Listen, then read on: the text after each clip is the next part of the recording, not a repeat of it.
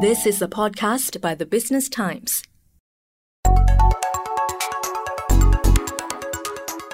Hello, everybody. Welcome to the Mark to Market podcast. My name is Ben Paul, and I'm a senior correspondent at the Business Times. This series of podcasts, which is based on my weekly column in the Business Times, aims to provide analysis and insight on market trends and corporate issues in Singapore. One of the most underappreciated stories of the COVID 19 era in which we're still living is the return of retail investors as a force in the market. Over the last couple of weeks, a particularly interesting chapter in this story began unfolding. A group of retail investors who use a Reddit group called Wall Street Bets to exchange information and draw inspiration from one another effectively organized a short squeeze on a US listed stock called GameStop that drove it through the roof and resulted in a couple of hedge funds who were on the short side of the trade suffering billions of dollars in losses. Since then, other retail investors around the world have been trying to band together in a similar way to run up stocks in their own markets, and they are creating new subreddits modeled on Wall Street bets. There is now a subreddit called Bursa Bets focused on Malaysian stocks, and another called SGX Bets, which is focused on stocks here in Singapore. The volatility that all of this has caused has prompted regulators to begin looking for potential misconduct by some market players and warnings to investors to be careful about getting caught up in so called pump and dump operations. So, in this podcast, I thought it would be a good idea to delve into the topic of what the surge in retail investor activity means for the markets. I will explore what motivates retail investors and what impact they've had in the local market over the past year. I will also talk about whether the popular narrative around the short squeeze of GameStop is accurate and what that whole episode means for investors and regulators. Finally, I will also offer some views on what investors should do as new subreddits based on Wall Street bets proliferate and trading activity in the market becomes more speculative. Let's start with what and who these retail investors are. Just about every media story presents this group of investors as having limited financial resources and limited knowledge compared to professional investors. More importantly, retail investors are also often portrayed as being prone to taking excessive amounts of risk. Consequently, the term retail investor is often used in a pejorative way, referring essentially to the dumb money in the market. In my view, this portrayal of retail investors is accurate, a little unkind. Judging from the content on social media channels where they congregate, retail investors seem to invest in stocks in the same way one supports a football team, and they evidently enjoy gambling, especially when they do it together. Now, in my view, this form of investing, if you can call it that, will not serve them well over the long term. But as long as they are not investing the bulk of their money in this way, I don't think it's a big deal. In fact, different types of investors with varied perceptions of value makes for a healthy market. In Singapore, it was actually retail investors who were big net buyers of stocks, largely big blue chip stocks, as the market came off its COVID 19 lows in March last year.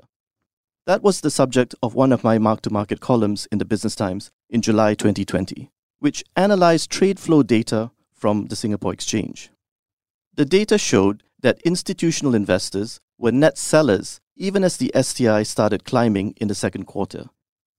In effect, retail investors had the risk tolerance to stand on the other side of the trade and accumulate stock that the institutions were selling at the time. It wasn't until the last couple of months of 2020, when excitement about the arrival of COVID 19 vaccines began growing, that institutional investors became net buyers of Singapore stocks again. To put the scale of these trade flows into context, for the whole of 2020, institutional investors were net sellers in the local market to the tune of almost $5.7 billion.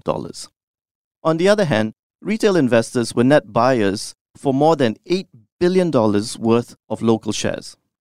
So, with the benefit of hindsight, it seems that the risk taking instincts of local retail investors served them very well last year. But it wasn't just retail investors in Singapore who were active last year. Brokerage firms across the world, from the United States to Japan, were reporting a surge in new account openings and an explosion in trading activity by their retail clients. I'm not sure that anyone knows what triggered this boom in retail trading activity. Some have suggested ultra loose monetary and fiscal policies as factors. Others have suggested that it had something to do with people feeling bored while isolated at home. Some other people have attributed it to low cost stock trading platforms. In particular, Robinhood, a commission free trading platform in the US that offers options, margin trading, and fractional shares, has been hugely successful at drawing retail customers. Whatever the reasons for the pickup in retail trading activity, the impact of that increased activity was a source of consternation for a lot of market watchers. Unlike in Singapore, where retail investors were essentially just piling into blue chip stocks, retail investors in the US were driving up prices of companies that had been in deep financial trouble even before COVID 19 came along. Among them were the bankrupt car rental firm Hertz and the struggling department store operator JC Penney both of which saw enormous but short lived gains in their share prices in June last year. So, retail investors were already causing big spikes in prices of some stocks long before GameStop began making headlines. The reason the run up in GameStop gained so much attention was not just because the stock had jumped more than 16 times in value within the month of January, but because that massive increase in its share price appeared to be the result of deliberate and coordinated action by the retail investors. Now, if you like what you're hearing so far, do subscribe to the BT Mark to Market podcast on Apple Podcasts, Spotify, or Google Podcasts. Like us and give us a rating. And now, back to my analysis and insights on market trends and corporate issues in Singapore. The Wall Street Bets Reddit group specifically targeted GameStop because of the strong short interest in the stock. They seem to understand that if they pushed hard enough, the short sellers might be forced to cover their short positions in order to cap their losses, which would drive the stock even higher. The plan, if there really was a plan, couldn't have worked out better. Besides triggering a huge jump in GameStop's share price, a hedge fund called Melvin Capital Management that had shorted the stock was squeezed out of its position with such a huge loss that it subsequently said it had accepted a 2.75 billion US dollar infusion from two other hedge funds. The popular narrative that resulted from this was that a group of amateur investors had made a bucket load of money for themselves while putting the hurt on a supposedly savvy hedge fund. Small investors had struck a righteous blow for themselves and blooded the collective noses of the Wall Street establishment. In fact, when Robinhood temporarily restricted trading of GameStop amid all the volatility, some market watchers saw it as the establishment striking back by depressing the stock in order to let the short sellers off the hook. Compelling as this narrative is, I don't completely buy it. In my view, the GameStop short squeeze was a reflection of something far more prosaic than class war. In the first place, we don't even know for sure who actually participated in the GameStop short squeeze. A lot of participants may well have been small investors who wanted to stick it to some fat cat hedge fund guys. But it's also possible that very sophisticated investors, including some hedge funds, joined in as GameStop began to climb. In fact, I'd be very surprised if this was not the case. This is just the nature of the market. Already, one of the ringleaders of the short squeeze, who was active on Wall Street bets, has been identified as a registered securities broker in the US who until very recently was employed by an insurance and financial services group.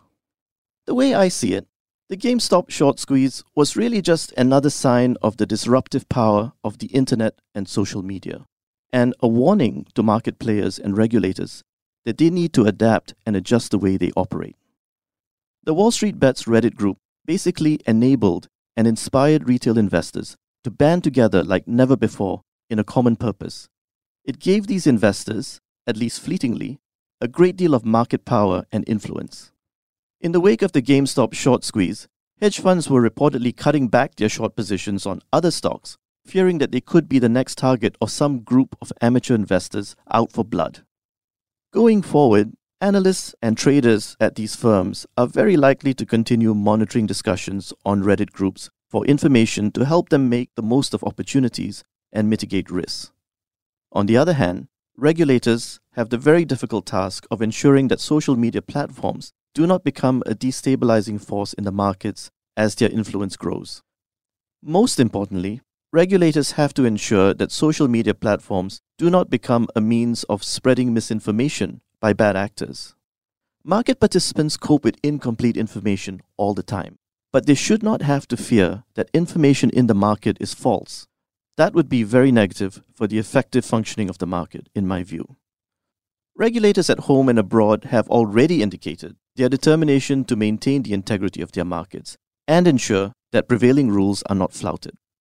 The big question is whether they'll be able to do this effectively.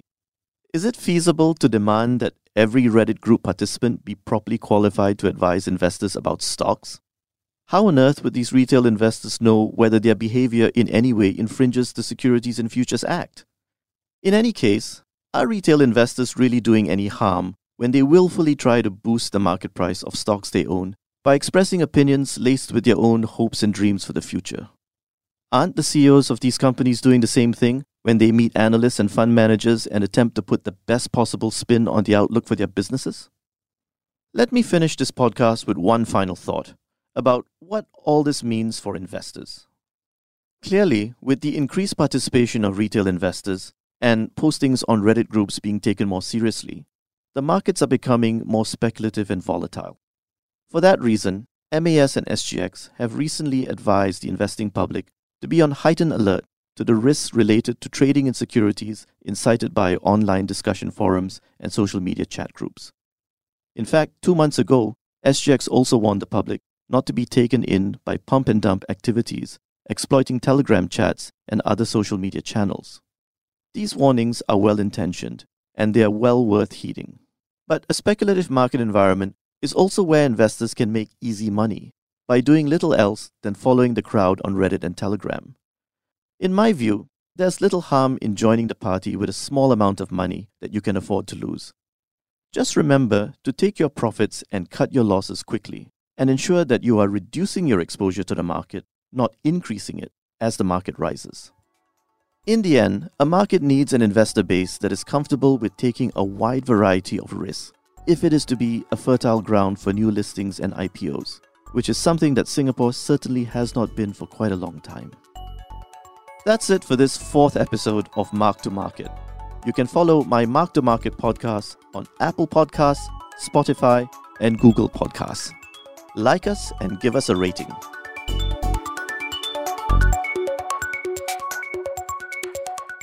That was an SPH podcast by the Business Times. Find us on Spotify, Apple or Google Podcasts, or streaming on Google Home.